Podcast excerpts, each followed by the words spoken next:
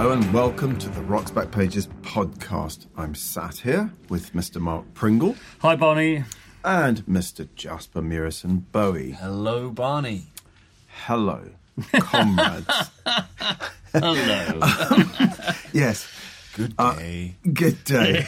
Today we'll be talking about American folk country troubadour John Prine and featured writer Mike Barnes. But we're going to start with the suave gentleman known variously as Byron Ferrari, Brain Fury, Biryani Ferret, and Frian Barnett, but who today we'll call by his actual name, which is Mark. I've forgotten it now. Brian, Fe- Br- Bryan Ferry. What's brilliant about all those names, most of which are coined by the NME, is they got under his skin. He really didn't like it. You know, this is a man who doesn't have much sense of humour towards himself. I think. Safe to say. I'll certainly be referring to him as Byron Ferrari all that. throughout the podcast. So the reason we're talking about Bryan Ferry, the lead singer of Roxy Music, is because they've just uh, who they are, but someone's just released a live album of a show he did in December 1974 at the Royal Albert Hall. Some blokes at the back of a white van just released. No, I, I think it is a legitimate record company. So it's the first solo shows he did. I mean, Yeah. Roxy Music was still going, but he had released at that point two albums of cover songs. Two fairly ghastly albums of cover songs. Well, let, we'll talk about that. shall we? So, so these foolish things, with its title track, courtesy of Cole Porter, had come out in '73, and then another time, another place came out in '74, and you know this was a very different Bryan Ferry to let's say the, the guy that we saw on top of the pop singing Virginia Plain. Very, very, very different, Bryan Ferry. And I mean, he did the second worst version of Jealous Guy. The first, the worst being the original version by J- J- John Lennon, and by far the best being Donny Oh, Hathaway's. yeah, that- that's a great You know, but but so so this, yes, the second worst version of Jealous Guy. Well, no, I was a huge Roxy fan. So I, I, Yeah, me You were a Roxy fan as well, and so I did actually. I bought these foolish things because it was Bryan Ferry, and you know, It was Regretted looking back instantly. Well, looking back all these years, did I really want to hear Brian singing? You know, Dylan's "Hard Rain's a-Gonna Fall" my or party- "Smoke Gets in My Eyes." It's my party and It's my cry. party. I mean, there were a lot of cover albums being done in those yes, days. Bowie done pin-ups. Everyone around- had to around do a covers same album. time. Well, I think, but was Bowie's pin-ups the first? It predated these foolish Yeah, things. yeah, I um, think. Uh, and I think Both sort of- 73, Yes, sort of set the tone for it. I mean, Roxy Music were just such an exciting act when Mm-hmm. they, they first emerged. I think their second album, which is name entirely escapes me, For Your Pleasure, is just a great, great record. I roaded for Roxy Music at the Slough Community Centre in 19, early 72.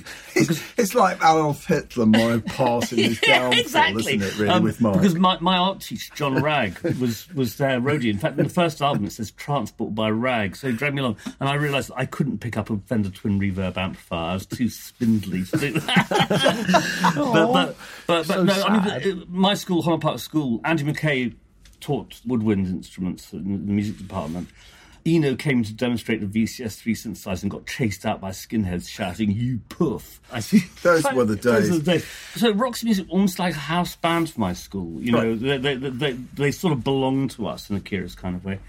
And Virginia Plain was such a startlingly brilliant record. But they were so futuristic, weren't Yeah, they? yeah. And, they were, and so when Brian did these covers albums, it seemed awfully sort of retrogressive. Well, it pointed towards, it pointed out what he fundamentally was, which was fairly reactionary. Yes, he had that sort of art school featureism. He was at mm. art school himself. But in the end, I mean, Roxy Music themselves became more and more reactionary band. They became a sort of more and more middle of the road. They wanted hits in America and got them. Yeah, but also I think ultimately that was his taste emerging. Yes, he was. He was a smooth operator, He was wasn't he? yeah. Probably too smooth. And actually, the first of the pieces to do with this is actually a, a review of one of those shows. I think he actually did three shows at the Mm-hmm. Albert Hall, and this is the the, the wonderfully catty Philip Norman. Oh, he's great. rev- reviewing for the Times, and so he, he sets the scene. The better boxes were filled with the fashionable elite of rock music, vigorously semaphoring their prestige and their exclusiveness. Wonderful. And then he writes of Brian It engages our attention that a man wearing evening dress and hairdressing should sway and bend his knees in the execution of a rock song. It surprises us that a voice, little stronger than that of a guard's subaltern on amateur night, should be exercised upon the songs of Brian Wilson, Kris Kristofferson, and Stevie Wonder. Ooh. Ooh, ouch, ouch. Actually, it, occurs to me that Philip Norman is the, the British John Mendelsohn in a way, because I barely read a positive review, and he wrote for the Times in sort of the Yes. mid seventies. Yes. I've barely read a single positive review of his. It's very elegant to stay. yeah. isn't The it? one, Um, remember that I read that one his review of Barry White. Yeah. on one of the podcasts Yeah. a few weeks back. That was absolutely hilarious. Yeah. Except for Lloyd Bradley looking slightly glowering over the top of the microphone at me while I read it. But moving um, on. Well, so the second piece is an interview that Max Bell of the NME actually did. with The NME mentioned them Yeah. earlier did just before these shows, and he's kind of asking Brian about them, and Brian says, "I haven't been there yet. I'm not going until they push me on stage." I think he clearly was quite nervous about this. Mm-hmm. But the title of the piece really sums up the NME's attitude to Byron Ferrari. Um, it's a picture of him wearing a kind of tweed jacket Yes. and a tie and it's titled Tired of That Same Old Anorak? Achieve the country life look in a comfy tweed blazer by Ferrari of South Kensington. I mean, they had really decided Yeah. that he, he was preposterous. Well, I think it's partly because he seemed to take himself so seriously. Yeah. And also, he was a really humorless interviewee. And I've read a lot of interviews, and my job is and, uh, uh, and and this is a man. uh, Well, he always strikes me as being a bit depressive. Do you know what? I think you're right. I think he is. I mean, I've only interviewed him once, and I found him both quite depressed Mm-hmm. and quite humorless. Good combination. but, but, but, but which is bizarre when you think about the the sort of the wit and space age genius of the mm. lyrics Yeah, on, yeah. Those, on those first I mean, Roxy three Music are, are neither albums. neither depressing nor humorless. They're I think Brian, a bit like Mick Jagger, Brian became very enamoured of, shall we say, the English upper classes, Yeah. and indeed married into them. And and and, and he, for for what was he? I mean, he was he grew up in Newcastle. That's right. You know, and I don't know why all this seemed so impressive to him, but I- it just did. Well, it just it does to there are quite a few people from let's say essentially kind of working class or lower middle class backgrounds who are impressed by the the Jagger's never really got over it. Well, Jagger was almost part of it in the first place. You know, I mean, I mean, yeah, but- because Jagger not, a not middle- exactly middle class Yes, uh, guy. uh, so I don't, I don't think it's sort of limited to. Uh, just, no, I, I mean, you know, it's not a sort of looking upwards necessarily from working class or lower class I, individuals. I, I, think it's I, think very really bought into it. Uh, People do and, buy and into it. it, also ended up either skewing or a bit, either creation of or creating his own fairly politically reactionary attitudes, exemplified by his hunt. His his hunting son, for example. Yeah. you know, there's something that's, I think was always already there, and that his wealth and his position allowed him to marry into and kind of become part of that sort Yeah. of thing.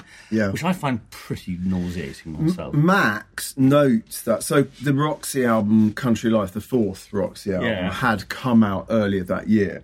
And Max says claims that Country Life was named after an obscure reference to metaphysical poet John Donne are incorrect. um, in fact, the riddle is solved by a brief look around Brian's front room where three or four copies of the famous magazine of that name are scattered. Yep. So I mean, Yep. there we are. You know, this is this is two years after Virginia Plain and remake remodel, and he's reading Country Life. Wasn't It- one, one of your good friends his brother-in-law for a stretch? one of our writers, Edward Helmore, is or was his brother-in-law. Yeah, yeah. So I wonder um, if it's somewhat to do with if someone becomes famous and you then, as a celebrity, you don't, you feel like other people aren't treating you as they might have before you're a celebrity, and then there's this lure of aristocracy because Hmm. that's sort of what they sort of give up on the idea of being a normal person to begin with.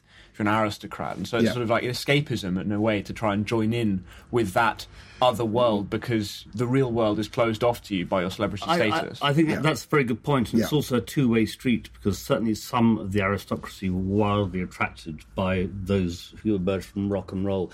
Certainly in the seventies, there was this kind of fairly Well, probably active particularly in the '60s, actually, Yeah, with yeah. the whole the Stones became very well. We mentioned Jagger Yeah. became very much a sort of magnet for the more debauched elements of the English Absolute- aristocracy. You know, the. Gettys and the Guinnesses and all of that. yeah.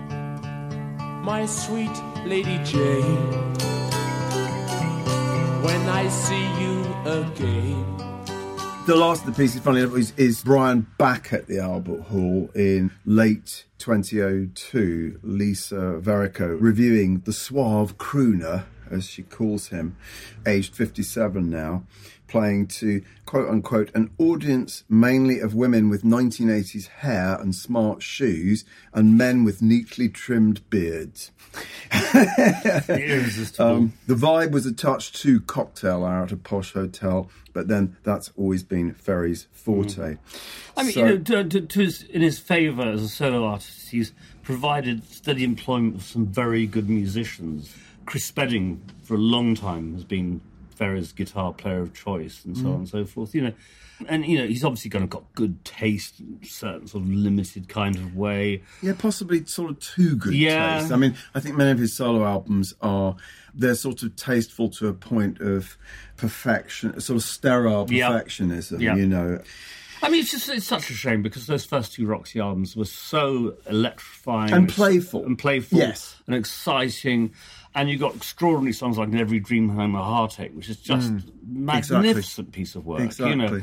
And then from there via Roxy and Avalon and those just sorts becomes a bit too a bit bland, of, doesn't a it? bit, I a bit, Yeah. very very bland Yeah. indeed. Yeah, and just- maybe it's just that. I think when Eno left, Yeah. that changed everything. and the way in which Eno left is, is in itself interesting. It became, Ferry hated the fact that this lunatic on one side of the stage with vast amounts of makeup and, and, And giant like ostrich feathers, Feathers. on his back. wa- yeah. was, was drawing the attention Yeah. of the audiences. He, Yeah, he, I think he, that's right. He resented that. That. that. yeah, yeah, I think so.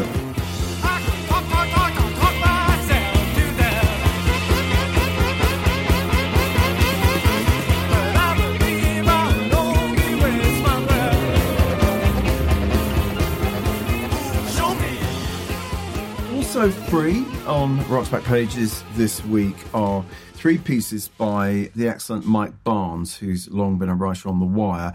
Mike um, is just publishing this month. I believe it's 600 pages long. It is the, the, the definitive account of UK progressive rock in the 70s. It's called A New Day Yesterday. It'd be a bit weird to write a short book about prog. though. yeah, yeah. Very good like. Yeah, a sort of three minute version of, of prog. No, you're absolutely right. It has to be very long. Really, it should be published it's not as a triple album, Yeah. right? It, it is the it's it's sort of tales tales from the topographic oceans in book form. So, if this is a hundred page book, does it mean that the short book has to happen? a sort of short history of punk rock just to follow on its heels. I mean, I, I haven't read it as yet, but I know it'll be very good Yeah. because Mike is is really good He's a on. great Also, I mean, his writer. Beefheart book was was absolutely terrific, and in mm-hmm. fact, one of the three pieces is an, is an excerpt from that. Beefheart book which came out in 2000 and it's an account of the making of Trout Mask Replica. But we thought that the the two most fitting of the pieces of his we have on RBP a wire piece on what was for him the epiphany of hearing Pink Floyd's Ummagumma at the at the age of I think twelve years twelve years old, and he clearly never recovered from this. One of his mates had an older brother who was the local head, seven years older than us, tall, skinny, shoulder length corkscrew hair, billowing loon pants. And they went round to Ants like Pad in Norwich, I think is where we are. and first record that Ant put on was Ummagumma, and he's just very funny, Mike, about Yeah. about hearing I'm a I- Which he I- calls sort of the apogee of psychedelia and or self-indulgence run amok. Mm-hmm. We were talking quite extensively about this in the office yesterday because Paul, our colleague, is, shall we say, something of a fan of Pink Floyd. A little bit. He's got all of their albums and some of them multiple times. Yes. and I just remember that, that those Ama- Amagama At- Atom Heart Mother were perfect platforms to stick three Rizzlers together for the elaborate schoolboy joint circa 1970-71, you know. And I saw them in the park in, I think it was 69, supported by Kevin Ayers and the whole world, and it was quite possibly the most boring show I've seen in my entire life, with kind of the fairly loathsome figure of Roger Waters up front, screwing his face up at the angst of his lyrics, barking, careful with that axe, Eugene. Right, which of course is a track on on Ummagumma, and um, with with magnificent bathos, Mike writes after this this epiphany, the Ummagumma epiphany. He writes, cycling off in the dark to meet friends at the Blofield Village bonfire party, a chunk had broken off Pink Floyd's universe and it was whirling like a nebula inside my adolescent head. Everything looked different now, and life would never be the same again. It's interesting. Pink Floyd does seem to inspire that kind of devotion and mm-hmm. where people just get sort of like totally transported by whatever it is that they're doing. And yeah, I mean, he says life will never be the same again. I mean, that's a pretty, pretty striking endorsement of a of a band's music.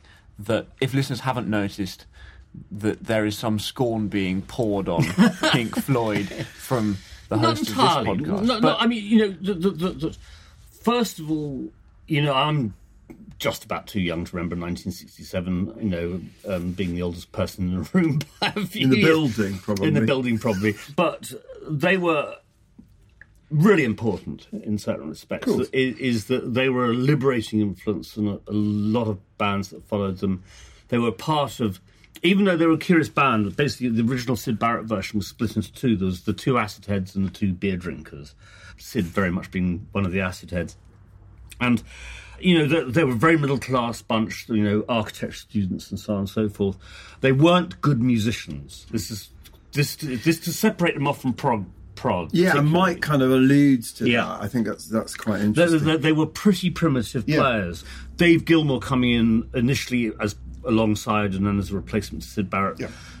Upped the game in terms of just technical ability to mm. play, mm. and in a way, it's kind of quite nice that they weren't. They were imaginative enough to try and do interesting things without much to do them with. So they got involved in all kinds of quite interesting, what we'd regard as art rock experiments with loop tapes and things like, Yeah. like that.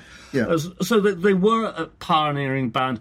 We all love krautrock, for example, and I think there's no doubt that Floyd were a big influence on some of those Germ- those German groups. I mean, interestingly, Mike Barnes in this piece makes it clear that Ummagumma didn't lead to a lifelong devotion to Pink Okay, Floyd. mhm. interesting. I mean, he says it's their most exploratory album precisely because they were prepared to take risks and overreach themselves Yeah. at that point. And he actually says, you know, once they released the plodding Dark Side of the Moon, sorry, Paul, which, which they're still proud of, my interest in them began to wane. Yeah. Okay, which fair sort of enough. That leads us to the to the second Mike Barnes piece, which is an interview with Peter Hammill, also from The Wire in 2007, Mm-hmm. where inevitably he talks about Hammill's band Van der Graaf Generator, who were very different from Pink Yes. Floyd, and in some ways much more influential on punk and post-punk, as proggy as they were. Yeah. They they were. I mean, I think much more interesting Yeah, than Pink uh, Floyd. John Lydon was a fan of the Underground Generation. I never liked them. I found them too angular and difficult, actually, in a curious kind of way.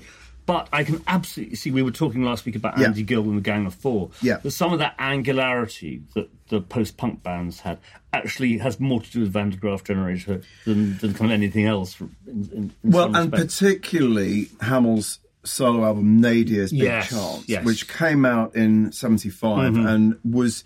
I mean, there's no. It's no secret. It was a huge influence not only on John Lydon, but on Marquis Smith. yes, So Hammill was a bit of a hero to some of these emergent punks. Hmm. There's a, just a couple of. I mean, I think he's a really interesting guy. I I, I saw him perform once. As a, I never saw Van der Graaf. but I saw him do a show, the Bloomsbury Theatre, and it was actually just really really Yeah. compelling. He he was a really compelling Mm-hmm. writer and performer, and He so Hammill says in this piece, I think that historical perspective has collapsed everything down into a prog era. Mm-hmm. But what is often forgotten is that it was an extraordinary period of about 10 to 15 years from 1964 where something different was happening every Yeah. year. But he says a little bit later, he says, I'm actually quite happy to be rolled into prog mm-hmm. because it meant covers of magazines and all that sort of mm-hmm. thing. But I think there was this element of aggression, of chaos that was there in our music Yes. uh, that wasn't generally there in what came to be known as prog I- rock. I, think that's absolutely spot on. That Van der Graaf generator had none of the pompous grandiosity of bands like Emerson, Lake and Palmer in particular.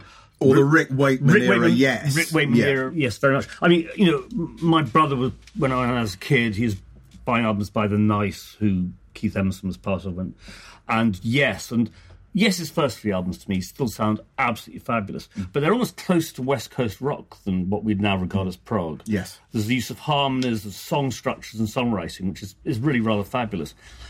Wakeman joined. I saw them supporting Iron Butterfly of all people at the Albert Hall in '71, and they were fantastic. Right. They were re- Yeah. Tony Kaye on organ, Steve Howard just joined on gu- guitar. Great players in their way. But when Wakeman joined, now Wakeman's got a great track record. He played some of the on some of the best Bowie albums, pre you know, pre Ziggy Bowie albums. He was in Strawbs, all kinds Hmm. of interesting stuff.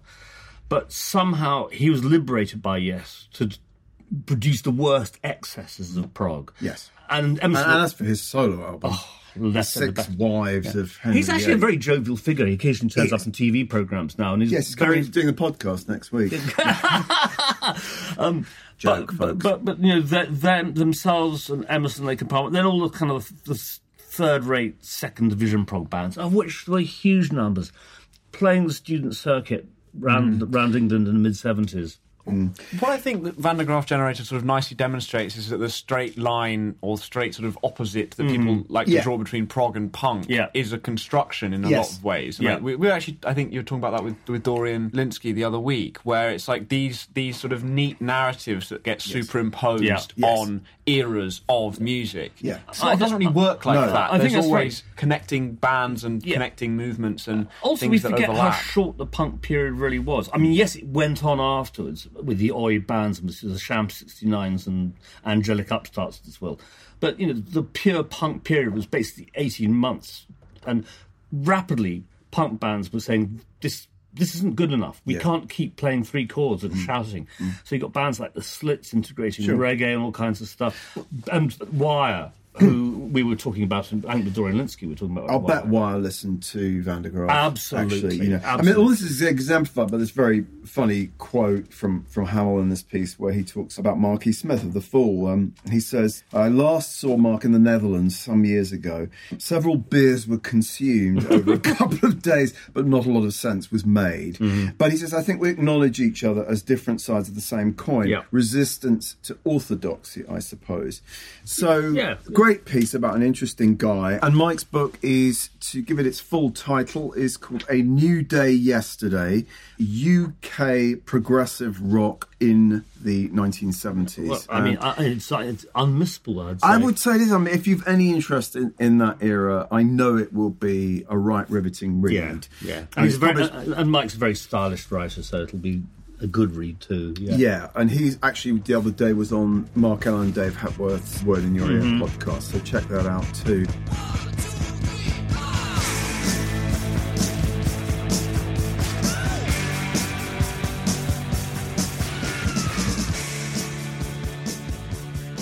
So those are the three offerings on the home page, Mm-hmm. and now we turn our attention, do we not, Mark? we do. To Well, the first thing is our audio interview, which is John Tobler interviewing John Prine, the American's kind of country folk singer songwriter. Oh joy! Another country folk singer songwriter. Back in your box. thrilled. Yes. Back in your Can't box. you you weren't supposed to excited comment I am. that early with, with, with, with, with your heresies. and it, actually, it, it's, it's a delightful interview. I mean, I can't say we'll, we'll talk about Prine later in more detail, but but he's someone who sort of slightly passed me by, even though I liked a lot of music in the territory he was operating in. But we'll kick off straight away with a, with a clip because it's actually one of the first things he talks about. Where the unlikely moment when he got to write a song with Phil Spector. Now we were talking about this yesterday. There's a, there's a book to be written about all the people who've had run-ins or dealings with Phil held Spector. hostage Yeah, held- at, at- at Phil Spector's mansion. It's pretty close. The 45 was produced, which we, we will hear about now.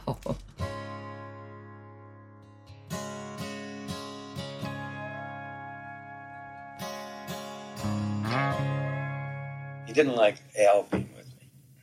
Al was found out I was going up there with Hilburn, and Al said, "Can I come up too? I'd love to, you know, I'd like meet Phil Spector." I said, "Sure." I said, he didn't like the idea when he found out Al was my manager.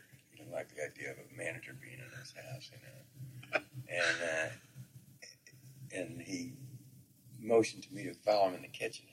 We went in the kitchen. He pulled out his he had a 44 Magnum. He had a three-piece suit and he had a Christmas tree at the front door, right? And this is uh, it was well after Valentine's Day, you know? and like, and uh, his kids all come down, running down the stairs in um, their pajamas, and and his way of telling them that was, he said, "Who's the king of rock and roll?" And they go, "You are, Daddy. You are." okay, this is Phil Spector's house. I go to the kitchen with him. He takes this 44 Magnum out. And he opens the door to the backyard. He sticks it outside. He says, "He says, okay, so I'm going to throw a chair around the room." He says, "And you holler." He says, "Like you're getting hurt." So he starts banging the chair against the refrigerator. And I go, "Ah!" He goes like this. He was doing all this for Al to scare Al, right? And he came out.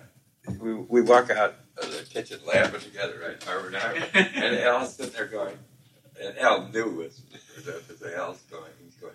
Yeah, he said, I think it was a 40 Ford or 39 Ford. Like, he just talked like he totally ignored what's going on there. You know? He's a real case, though. If you don't want my love, if you don't want my love, if you don't want my love. I mean, who's the king of rock and roll? You are, Daddy. You are. just because it takes on a slightly macabre tinge when we know Well, of course. what happened to Lana Clarkson. But as you say, it's not the not the only example of someone you know not not being able to leave Casa Spector. well, the thing is, they were meant to write a song together, and nothing happened until he's leaving the door. He's actually almost halfway. At the Phil hated people leaving. Yeah, yeah, and then suddenly this sort of song emerged. Yeah. Uh, you know, it's just extraordinary. But Yeah. so he talks about that. He talks about his favourite songwriters, about writing with Shel Silverstein. Very interestingly, he's a guy who got really disenchanted with the mainstream music business in quite a hurry. He had a rough experience at Atlantic, then a rough experience at Asylum. He'd recorded his album Pink Cadillac, which was rough and readily put together with his own road band. And he took it to Asylum, and the guy at Asylum said, Are you sure this is the record you wanted to give us? Mm-hmm. You know. And so he set up his own label in 1981. This is really pioneering stuff. It's still going to this day. It's actually had some, Oh some Boy Records. Oh boy records. Some, Oh some- boy. Oh some boy. degree of success.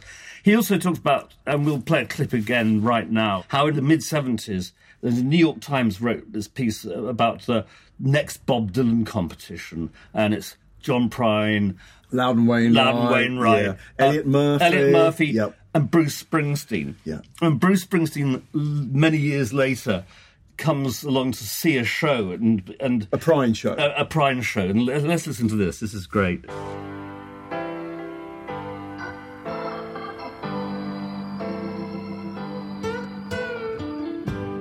There's a New York Times article in about '73, maybe, and it was like the, the it was like the new Bob Dylan contest. It was uh, Springsteen, Loudon Wainwright, Keith Sykes, Elliott Murphy, and myself. Yeah. And it was this big article in the Sunday New York Times about who's going to be the new Bob Dylan, you know, and uh, you know, and uh, uh, so I, I uh, the night he came down to see me, I did an introduction before Bruce had told the audience about this whole new Bob Dylan contest, yeah. and I and I talked about what happened to each each one. I said, of course, Loudon Wainwright is Loudon Wainwright, and like uh, Keith Sykes lived in Memphis, and he was a record producer, but now he's an artist again, and it went on and on, you know. And I said, of course, I'm here. I'm stuck here with you.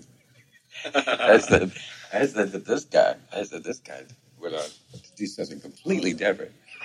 I thought about about Springsteen. It was always like a thousand seater. The people, their heads nailed against the wall. It was just like that. You know? They just they couldn't believe it. Like, you know? It's really neat.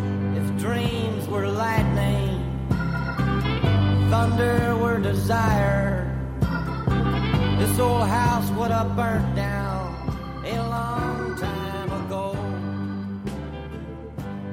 She's very affectionate about Springsteen, Bonnie Raitt, you know, and Who who done, done a number of his songs. That's right. Most famously, Angel Angel from Montgomery. That's right, rather beautifully. Yeah. Um, and he said whenever he was in a, town, a given town, he had nothing to do with an, an, of an evening. He'd find out where Bonnie Raitt was playing, and even if it meant kind of like getting a plane to go and see her, he'd go and see her. He also talks about he, he recorded a lot in Memphis. Not the first location that come to mind when you think about, about him, but he loved those musicians. He also had an album produced by Steve Cropper. He's very funny about recording in Sam Phillips' studio. Yes. you tell the story there. Yes, so, so Pink Cadillac was being done at, I guess, the Phillips International Studio. Yeah. I'm not quite sure. And apparently, Sam comes by on the way to the bank. He says, right, and and uh, and afterwards, Sam tells him, you know, I, I thought your voice was so terrible that I should stick around and see if I could fix it. so look, we know Jasper really detests this kind of music. Any anything He's with- squirming in his yeah, seat in agony. Anything with a hint of country in it Yeah. uh, brings Jasper out in Not- not anything, anything, But we're here to most things. defend. Yes, we- we are. This kind of proto we were, we were listening to the, some stuff in the office yesterday, and and but you, Barney, said Steve Earle. You, you could really Yeah. hear a lot of Prine and Steve Earle, and Prine has as much to do with that sort of Townes Van Zandt, Guy Clark, Yeah. Steve Earle, Texas sort of aesthetic of songwriters, country Yeah. slash folk songwriters, as he's got to do with anything else. But he's before them. Yeah. He came out of the folk scene in Yeah. Chicago. I mean, he it's weird because in the interview he really sounds southern. Yeah. And, and, and he isn't southern. Well, he, he, is- almost he- became no, adopted. No, he was born in the south. He, also, he was born in Illinois. Uh, Well, he talks about him his his home place being the same county that the Everly brothers came from. So I'm it- only going by it's something called Wikipedia. um, I, would, but, I but, wouldn't trust it. Yeah, Is that from that newfangled internet thing? but, but uh, he, he talk, you know he talks about his great friendship with Steve Goodman, who's more of a Yeah. blues player. Steve Goodman, really, a sort of finger picking blues player, but. He's charming in this interview. He's He- absolutely he- delightful. He, he really, really is. And I think he's an interesting guy. Yeah, you know, yeah. even if I'm, I don't think he's the greatest No. singer, I don't think he's the greatest like chordsmith, as it were. I think his music is. Is that, interesting, is yeah. that interesting? I do think he's one of the great lyricists. Yes. The stories that he tells, the humour in his songs. It's quite funny because John Tobler actually rather objects to this in the interview. Yes, he says, Doesn't Do you have doesn't to keep making jokes in your songs? in your sad, in the saddest the saddest songs, song. you'll drop a joke in. And what does- what does- he, he says something like the no song too sad you can't get a joke in there somewhere. I rather like that. That's quite yeah, a nice yeah. And he, he is a very witty writer and a very poetic writer. I mean, Yeah. his famous songs are Sam Stone is this, is a song about a Vietnam veteran who who comes back to America and becomes a junkie. There's a great song called Donald Lee. That first album Mm-hmm. was a bit of a singer-songwriter classic. And you mentioned it was actually recorded with the American studio musicians That's in right. Memphis, but produced by, of all people, Arif Mardin you know, he was on Atlantic, Yeah. and, and you sort of think. I mean, there is a funny point in the interview where he says, um, you know, I think Tobler says, "Well, why did you leave Atlantic for Asylum?" He did three albums also on, on Asylum, and he says something like, "Well, it just seemed to me like Ahmet Ertegun would just wanted to spend all his time with the Stones and Led Zeppelin." And I was only there because I was under contract. Yeah, yeah, you know? yeah. I mean, I really enjoyed listening to him, and I, and I, you know, I am a fan. I can't say I'm like cognizant of of his whole body of work, but I like the guy. He's had some, of course, some fairly heavy health issues over the years. He's had bouts with cancer, including I think there was a kind of he had problems again last year. Right. But he's back on the road. He's touring Europe at this very moment. He won a Grammy Lifetime Achievement Award. Wow. And Interestingly, one of his bouts with, with cancer is he actually caused his voice to, to change noticeably. He Yeah. got a much gravelier voice after one after one treatment that he had to have for. Well, he for- couldn't even sing for about He a couldn't sing year. for a long He time, and then- but then- then he had a much extensive vocal deeper- therapy. yeah. You Uh, know, you know, and the fact that without anything resembling mainstream success, I'd guess his first two or three albums were as big as they ever got. By setting up his own label, he's got independence in a way that very few Yeah. artists do. He's managed to sustain a career.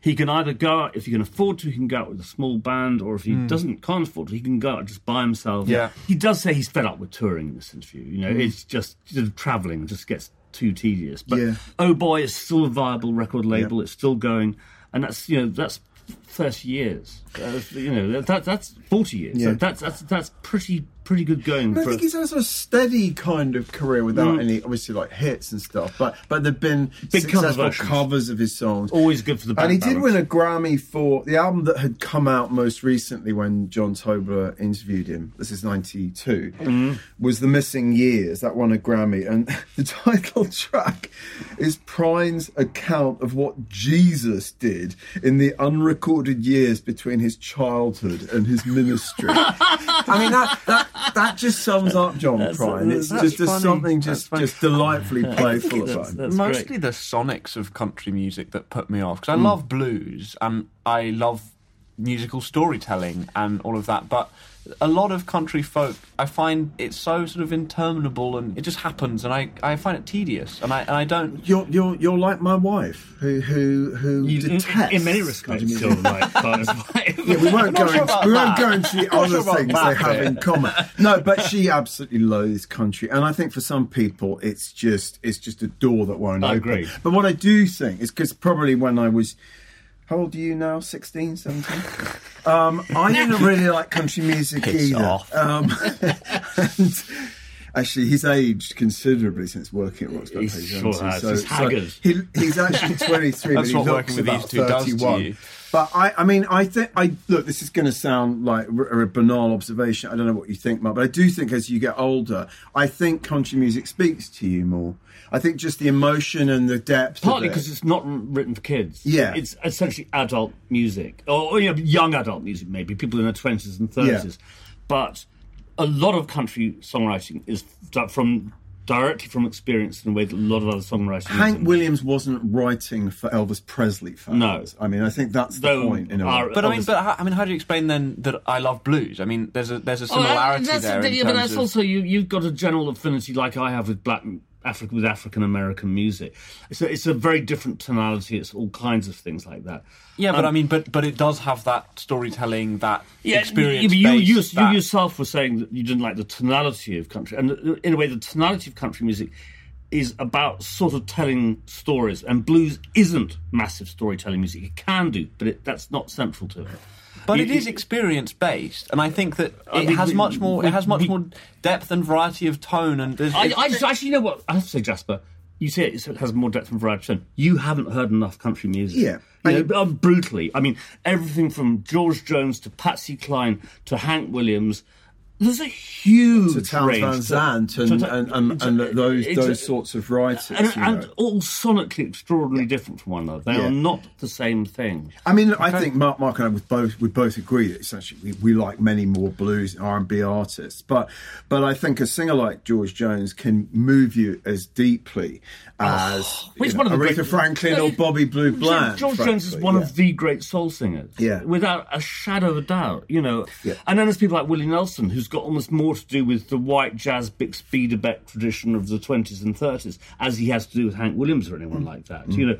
So, and you've got Bob Wills's Texas Playboys, who are basically the Count Basie Orchestra with pedal steel and, and fiddles, you know. And frankly, you know, I think Steve Earle can be an extremely moving Absolute- singer-songwriter. You know, so, so stick around. yeah, yeah. Um, we'll, we'll be sitting here doing the podcast in about thirty years, and Jasper will will will Will finally say, go- he'll say, "I- "I get it now. I was listening to a good year for the roses." I mean, the thing night." is, I'm, I'm not. I don't say that there isn't good stuff. I think that the problem is, it could be that, that you're right. I just haven't heard enough good country. So much country that Sure. I've heard really genuinely does sound very similar. Yeah. And that twangy voice and twangy guitar and Well, yeah, you, you know, you're talking about the blues. A lot of people who don't like the blues say, "Well, that same old gravity voice, that same old twangy guitar." You yeah, know, it's not different kind of twang. Sure, you know. country has changed massively in the last It's horrible. 15, 20 I, years. I, I'd say kind of. I mean, when you consider that Taylor Swift, it was I originally mean, a I country can't pop artist. that kind of country. Yeah, well, pop that's- but that- is- that's but- not But, what I, we- I, I recognise that that's a different kind of music Yeah. than what necessarily we're talking about. But sometimes it can be difficult to divorce the superficial sounds that are carried over still into country pop from the good stuff that has come before it. But and so back when you I- you know, on that when I first please started- feel you know feel free to play stuff. We'll, that's- we'll, that's- com- we'll, we'll, we'll, have to we'll, make him we'll, a playlist. we'll time to the chair and just play him country music for the next two weeks. I don't think we're going to convince Jasper today. We'll just keep wearing wearing away at him. Yeah, But, we'll, we'll revisit this in a year's time and, and yeah, find, find every- become- on the same day every year. and he'll become he'll be George Jones's biggest fan. Mm. Maybe. Maybe. I mean, but I think I think that we're making slightly too stark an issue of this. It's not a question of like I loathe everything that is remotely in the ballpark of country. That's pretty much what he said, wasn't it? Yeah, when I said that the audio this week's going to be John Prine, you groan. Well, but like, I mean- like an, an animal in pain. no, but I mean, but he also played some of John Prine's music, and sonically, it just. I mean, I that's it. just it. Like, it, it's just whether or not the lyrics are good is boring as a sound to me. That's it, really. And I, and No, I I think, get but, it. but I mean, as soon as you get more, as soon as you get more into the into the realm of soulfulness, and Yeah. you get more into the realm of folk, uh, there is stuff that I really love. So it's. I don't think it's really as sort of simple as as, as you're making out. But there you go. we, we like to keep make things simple, don't we? And binary in this Yes, podcast. absolutely. Let's talk about some of the is- new pieces, Mark. Yeah, well, starting off with Starbeat, Mike Grant reporting on the Mersey scene. Mike Grant being an alter ego for dear Keith Altham, um, a long old friend of Rock's Back Pages. This is from Rave in April '64, and he basically he writes one entire column of just about the Mersey scene, which he didn't do often because he's very London-based. Was Yeah. our Keith.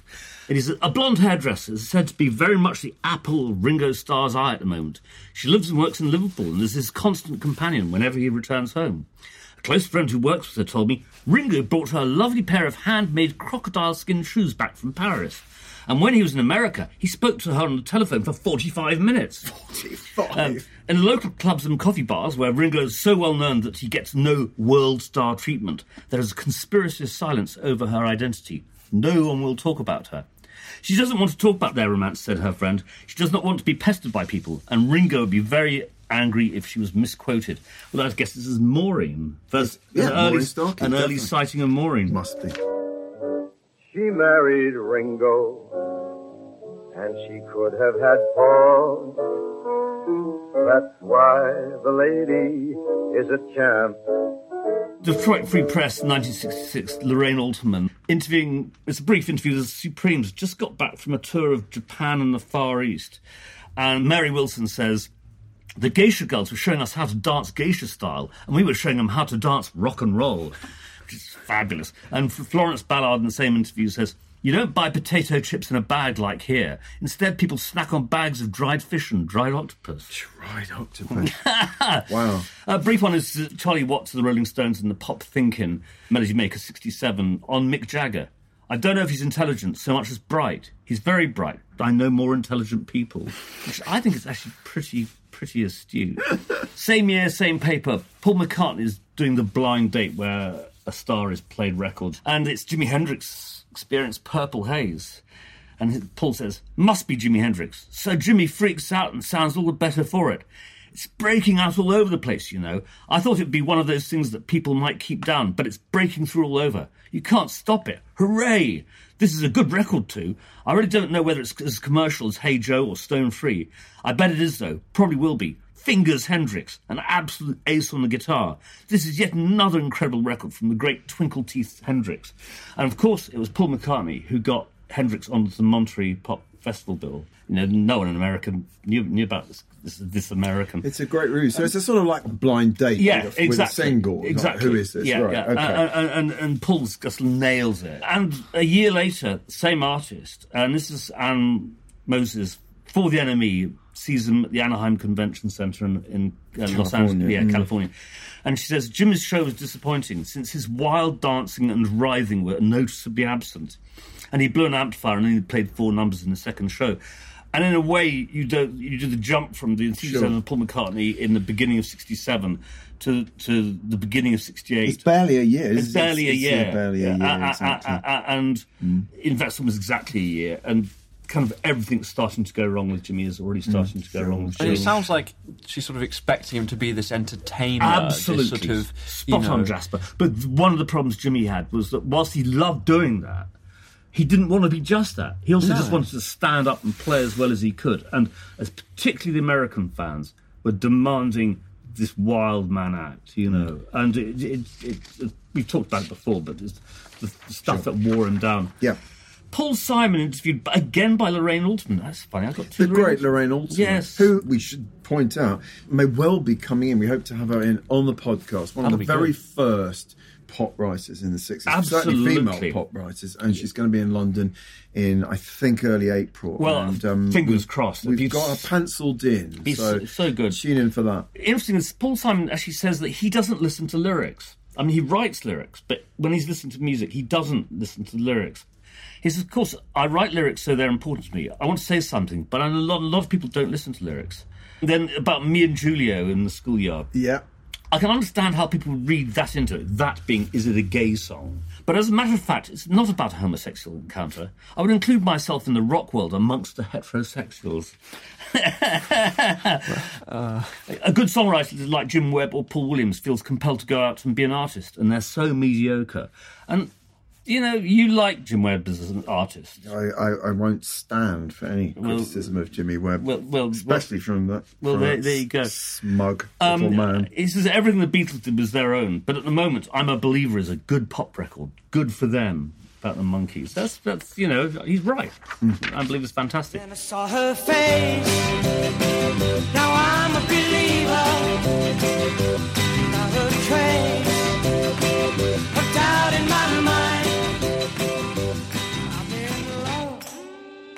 1975 record Mirror. Ian Dury being interviewed by David Hancock. Ian Dury at that point was still in Kilburn and the High Roads. What a fabulous band name. Absolutely love it. who was sort of pub rock band, but they they were. but with a twist. The weird thing about them is that they were a really weird bunch of people. And says, We've also been regarded as a bit peculiar visually. That's not ever been conceptualised. It just happened. The fact our drummer wore crutches and that Charlie the bassist is rather small is just one of those things. Not to mention that, that Ian Dury was Correct, polio yes, but, so that's right. Well, Yeah. th- that's in the context of him talking Yeah. about him being a cripple Exactly, stage. yeah. Who then went on to write Spasticus Autisticus, and things like that. know, one of his most famous songs. 82, very brief thing. This a band called The Bangs, who were adding an L and an E into their name, became the Bangles, and literally the hmm. next year. It's Mark Levinson for Music Connection and Los Angeles magazine, and they're playing Al's Bar. And at the end of it, he says, "There's no question all the elements are here to make the group one of the biggest draws around. 1983 is theirs for the taking." Well, I actually saw the band. Did you? As well in in that year, probably almost exactly around then. Not not that gig at Al's Bar, but they were doing some kind of showcase gig for IRS, Right. Which I think they were signed to at that Uh-huh. point, and they were part of that Paisley Underground scene in Mm-hmm. LA, where all these groups. You know, were sort of referencing the sixties, Sure. the Bangs was a very 60s Mm-hmm. name. Yeah, they were, they were, they were pretty good. Mm, You know, one of our friends, Davitt Sigerson, of course, then produced them. Did he? at I Capitol. did- He produced um, Eternal that. Flame, which was their huge number one. Wow. And yeah, Susanna Hoffs became. Did she do a record with Prince? I think Prince was very enamoured of her. But Well, I mean, it was an interesting time to, Yeah. to be in LA because of Sure. those, those bands like the Dream Syndicate, Yeah. the Rain Parade. The Bangs were, were sort of like the girl group Yeah, among, yeah. among that. Well, so yeah, it's good, interesting to good for Mark Levinson spotting. Yeah. you know that, that's that's interesting. This is just funny. J. Kordosh for Creem, 1983, interviewing Molly Hatchet's Dave Hlubek. I mean, this man is just a prick of the first fucking order. So he says things like, Black Sabbath, to me, they suck a big one. I think they're sacrilegious. This is only my opinion, but there's no reason, when the good Lord gives you the luxury of success, to go in front of these impressionable people and give the sign of the beast. And Molly Hatch, what a great name! What a great name. I mean, they were they were sort of they were fundamentalist Southern rockers. Yes, they weren't. They? They- I mean, they were from the south. They were, yeah. And you know, I mean, he's deceased now, but one can only assume that he would be a fully paid up member of the Church of Donald Trump. Yeah, I, I, I, I think that's a fair bet. He um, also says, Boy George can sing. He's got a fine voice. He doesn't have to play a fucking faggot. There you Oh, go. no. And There there, you it is. go. There it is. 1983. Yeah. In 1985, The Guardian, Adam Sweeting interviewing REM's Mike Mills. Well, he actually interviewed most of the band, but this is Mike Mills talking. And he's talking about a journalist who had written, he wrote that the Del Fuegos are a true Southern band and REM is not because the Del Fuegos songs are all about getting their paychecks on Friday, them on Friday night, riding around in pickup trucks and drinking beer. And that is the essence of the true South. Whereas REM might as well be from Chicago. And it's it's it's a good point because you know in some ways early REM as much about Southern Gothic as anything else. As there was an, there was always a touch of sort They were a very atypical Southern band. If you're going to write REM into the story of Southern rock, they they're a real tangent. We've from- yet to tag them as Southern rock Yeah. on Rock's Back Pages, but they are also of the South. They are of the it's South. It's a different South. I mean, they came out of Athens, which is, of course, is a, is a College college, town, town, and it was very, very like indie oriented. It was certainly a million miles away from the Molly Hatchet sensibility. well, I thought that was um, quite nice. but it's a great contrast. juxtaposition. but you know, they did feel of the South and identify the South in many ways. Yeah. You know, and those early album covers, they got this this ex- extraordinary eccentric guy to do. I mean, it's the cover of what was it most famously like Reckoning. He was called the Reverend something, and and and, and his and his paintings were full of sort of mm-hmm. strange Southern iconography, and so Yeah. they they didn't entirely disavow the South. No, no. I mean, he's Mike Mills was resentful that one band is treated as a sort of southern band just because of the kind of noise Yeah. they make. Whilst you know, well, actually, you know, we are we are just a different part of the yeah, south. You know, different iteration um, of the South. Uh, 89, NME, Barbara Ellen, the splendid Barbara Ellen interviewing Debbie Harry. It's great, or Deborah Harry. Deborah, at this point, At Mark, this point. let's get it right. And she says, They said I was cheap, that I was exploiting my sexuality. It was quite the reverse of Madonna. I was 10 years too soon. And, you know, I don't quite understand that quote though. Sorry, no. Well, I- what I is think- she actually what- saying? what she's saying there? Madonna that, could get that she away- wasn't exploiting no, her sexuality. No, no, or- no, no. She's saying that Madonna could do it and Right. not be accused of it.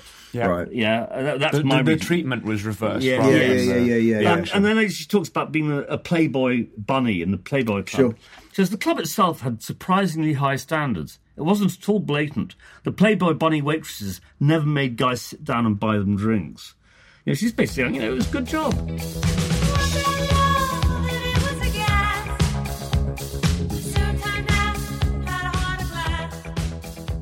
And lastly, the terrific recent addition to our writers' st- stable, Stephen Daly, writing for The Face in oh, December 7th, 97.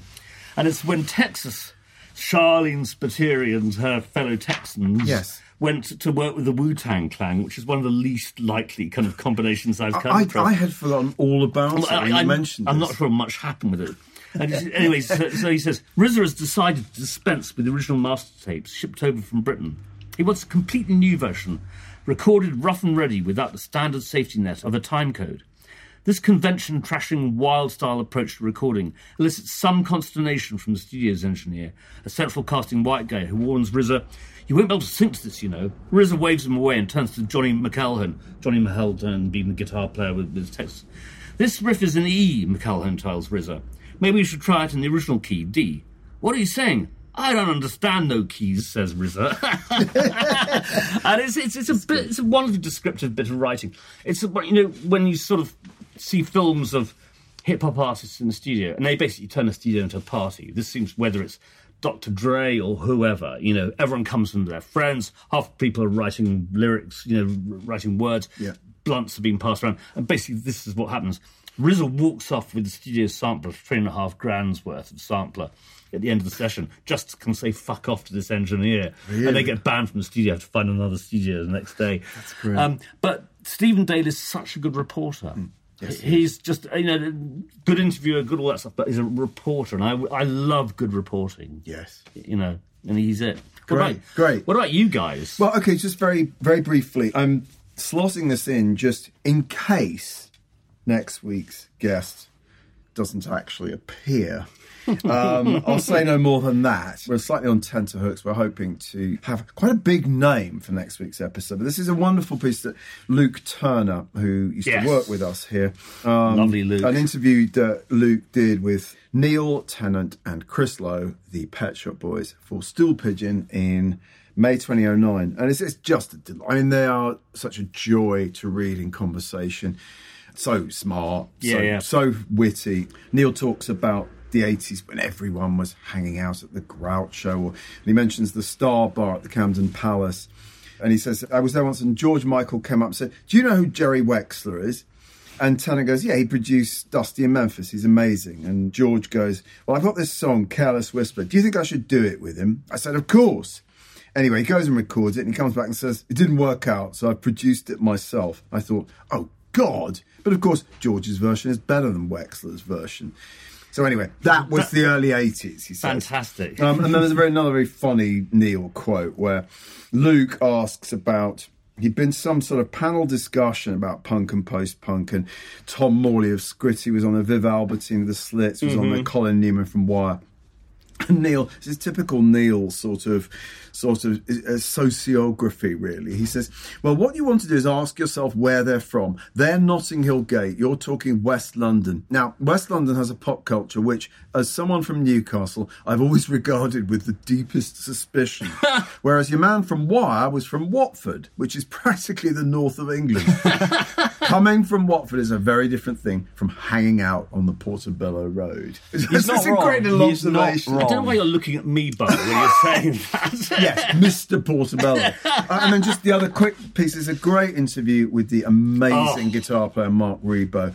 James Medd, who was one of our early podcast guests, interviewed Mark for The Word in 2011. And he talks to him, of course, about working, playing with Tom Waits and other stuff. And it's just fascinating, really. He asked him particularly about the track Jockey Full of Bourbon and how he kind of came up with the guitar sound for that. And Ribot's just wonderfully sort of poetic about it. He says what that actually is, it doesn't work based on blues licks like most rock solos. It's, it works based on an older kind of solo that's based on chord arpeggiation. So it has something to do with Latin music, Cuban music, and Django Reinhardt and he says that Waits works dramatically. He's a character in the song, and then it's my job to be someone who makes sense to have in the same room. He's a jockey, he's full of bourbon, and that places him in some kind of bar. But what kind of bar? it seemed to be a bar with a wide selection of low life. It could be in Marseille or it could be in Havana. That's great. It's great, isn't nice. it? Very Mark nice Ribot's interview. a wonderful guitar player. I mean, just if, you, if, you, if you, any of you want to listen to one album of his own, listen to the Rootless Cosmopolitans, Right. which is just fantastic. It's Yeah. such a great record. You know, Yeah. again, referring to Spotify, there's yards of Marc Ribot Yeah. on Spotify. Anything from jagged, abstract, out there stuff to almost kind of like rhythm and blues. There's one album where they just do funk tunes, the classic funk tunes, him as band. He's just He's amazing. extraordinary. I mean, because whenever he solos on a on a Waits Oh, track, great. it's never about showing off. It really is. But sometimes it's just incredible. There's a solo on one Waits track. I can't remember which, where it's just a single note. yeah, yeah. Just like Yeah, yeah. duh, duh, going on for like several bars. He's It's absolutely just- he's he's my top five guitar players without, Yeah. without a shadow of a doubt. in fact, he's playing on the wire thing. You know, you know his solo on "Way yes. Down in the Hole." Yeah, yeah. I think is one of the Oh. great guitar solos. You know, it's just- but it's so spare and yeah, simple. absolutely.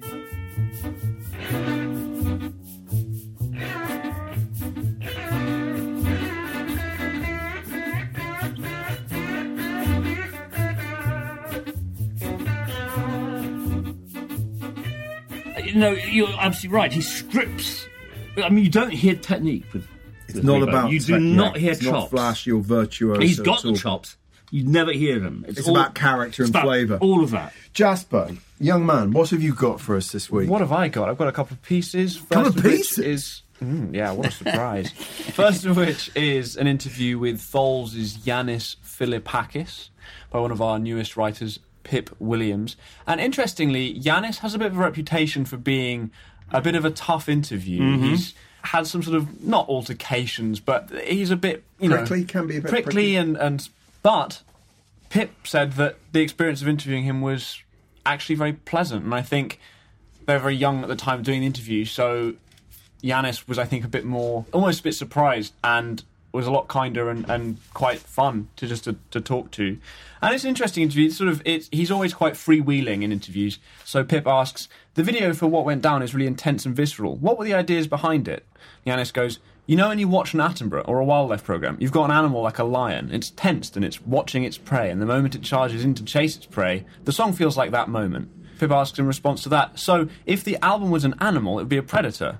Yannis, I think the album as a whole is like something that's more multicolored and can shapeshift or change. So it'd be like an octopus or or like a cuttlefish. I love the idea of comparing your album to a I cuttlefish. love that. Second reference to an octopus in this podcast. Gosh. dried octopus from oh, the Supreme. You're right, of course, Gosh. yes. God, Sea Life, the episode. the next piece I've got is Leanne Havas live at the Royal Albert Hall, seen by Stephen Dalton writing for the Times. tell us about because I know you're a big fan. Yeah, I love hers. Leanne Havas. I think she's she's sort of singer songwriter. She's from South London.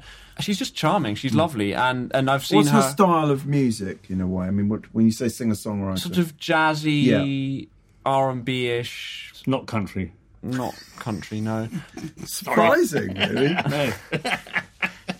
I saw her at Latitude Festival a few years ago, and it was sort of the first. It was just she was afternoon slot at a festival, Yeah. and it was kind of the first time I'd seen her or heard her music, and I just fell in love on the spot. Basically, Yeah. she's just a delight to watch. She's funny and quite personal on stage, even at a, on a big festival stage.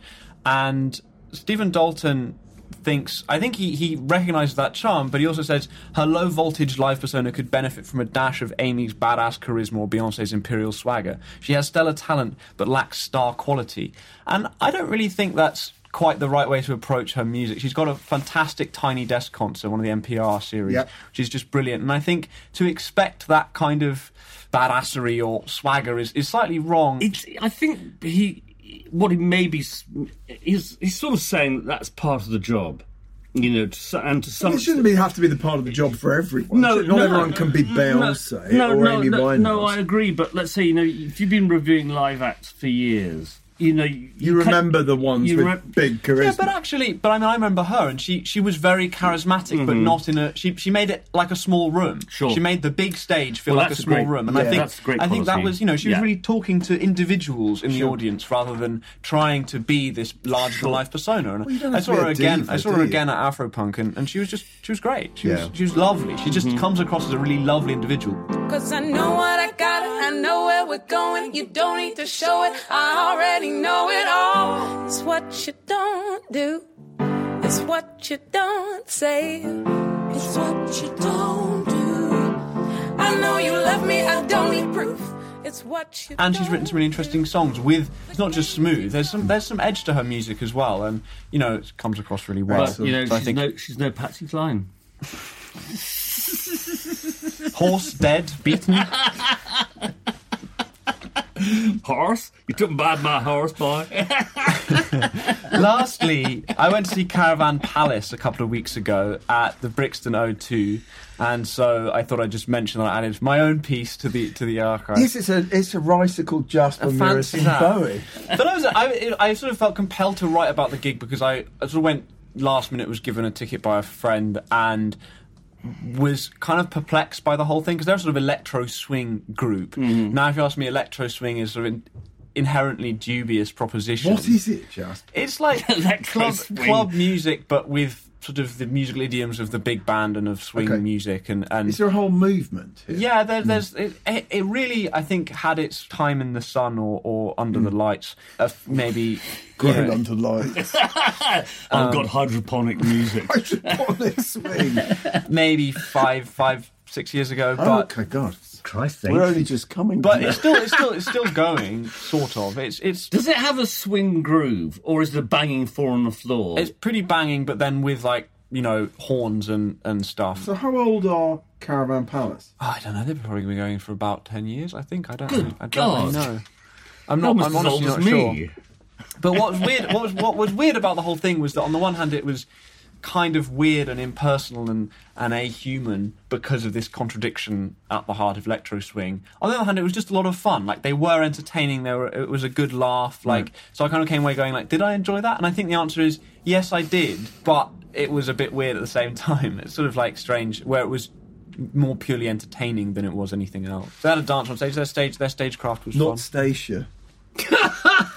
That's going in next week, I believe. Yeah, I got to warn you. Next week we've got an interview with Stace from Hawkwind, which I can.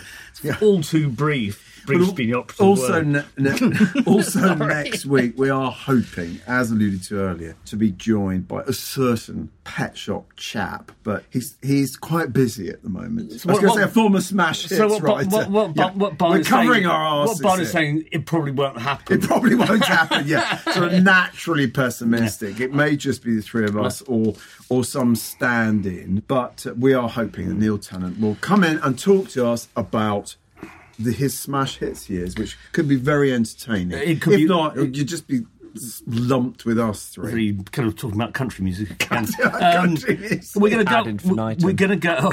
We're going to go with a, another John Prine clip where he's talking about his brother teaching him to play guitar, and it's very sweet. It's worth pointing out that he had a long term. His brother and he have been have been continue to be very close. His brother played with his band. His brother's also a physicist. I like the idea of a songwriter and a family with one son as a songwriter and the other son as a Blows my mind, Um, man. well, Bonnie and I are going to mosey on down to the Grand Ole Opry. Jasper's going to go back to the office and do some work, and we'll see you next week. Jasper's going back to Planet Electro Swing, and we're going down to yeah the Opry. Going to a Whoever's cyber- here next week, Cyberpunk Fairground House of Horrors. Electro scene. yeah, someone will be here next week to do this podcast. Not necessarily me. But thanks for joining us Yeah. as ever, See, and see you next week. next time. See you next week. Bye.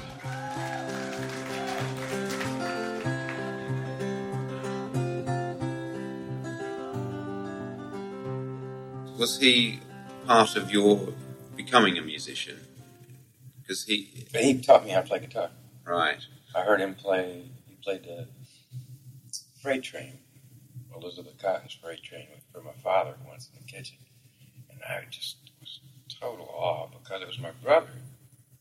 and I thought it was beautiful. He's playing this beautiful music, and I, it was just so odd to me. I was, oh, I was looking like a, I was looking at a Martian or something. I thought my brother is actually playing that thing. I've seen people play guitars, but not my brother you know. And I asked him if he'd show me how. And he, I had a real problem as a teenager getting. I had a real short attention span. I was always off in another world, and it took something like that. My brother had my attention, and he said, "If you pay attention," he said, "I'll, I'll show you how." And he showed me how, and I just practiced. It sounded like nothing for six months, and then one day I took the guitar out of the case, and it was like as if by magic. All of a sudden, you know, was, my hands were rolling across it. Freight train, freight train, run so fast. Freight train, freight train, run so fast. Please don't tell what train I'm on. Know what route I'm gone. That was John Prine in conversation with John Tobler in 1992, concluding this week's Rock's Back Pages podcast. The hosts were Barney Hoskyns and Mark Pringle, and it was co hosted and produced by Jasper Murison Bowie. The Rock's Back Pages podcast is part of the Pantheon Podcast Network. For a list of articles discussed and full show notes, please visit rocksbackpages.com forward slash podcast. You can find thousands of articles, as well as hundreds of full length audio interviews, at rocksbackpages.com.